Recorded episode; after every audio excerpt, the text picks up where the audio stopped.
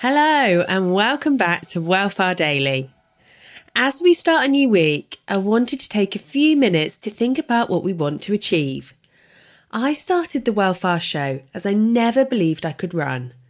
But through training for a marathon, I learned that it wasn't my body that was holding me back, but my mind. In fact, falling in love with running has brought so much to my life, not least the chance to connect with so many of you. All 1.5 million of you who have downloaded this show. Yep, we have just hit a new download record, and I'm using it as an excuse to tell you to grab your trainers and seize the day. Because what's that saying? You only regret the run you didn't do? I think whoever said that could just be right. Consider your Monday motivation served. Thanks for tuning in to today's Well Far Daily. Remember, if you like the show, then you can listen to the full episodes here on Spotify.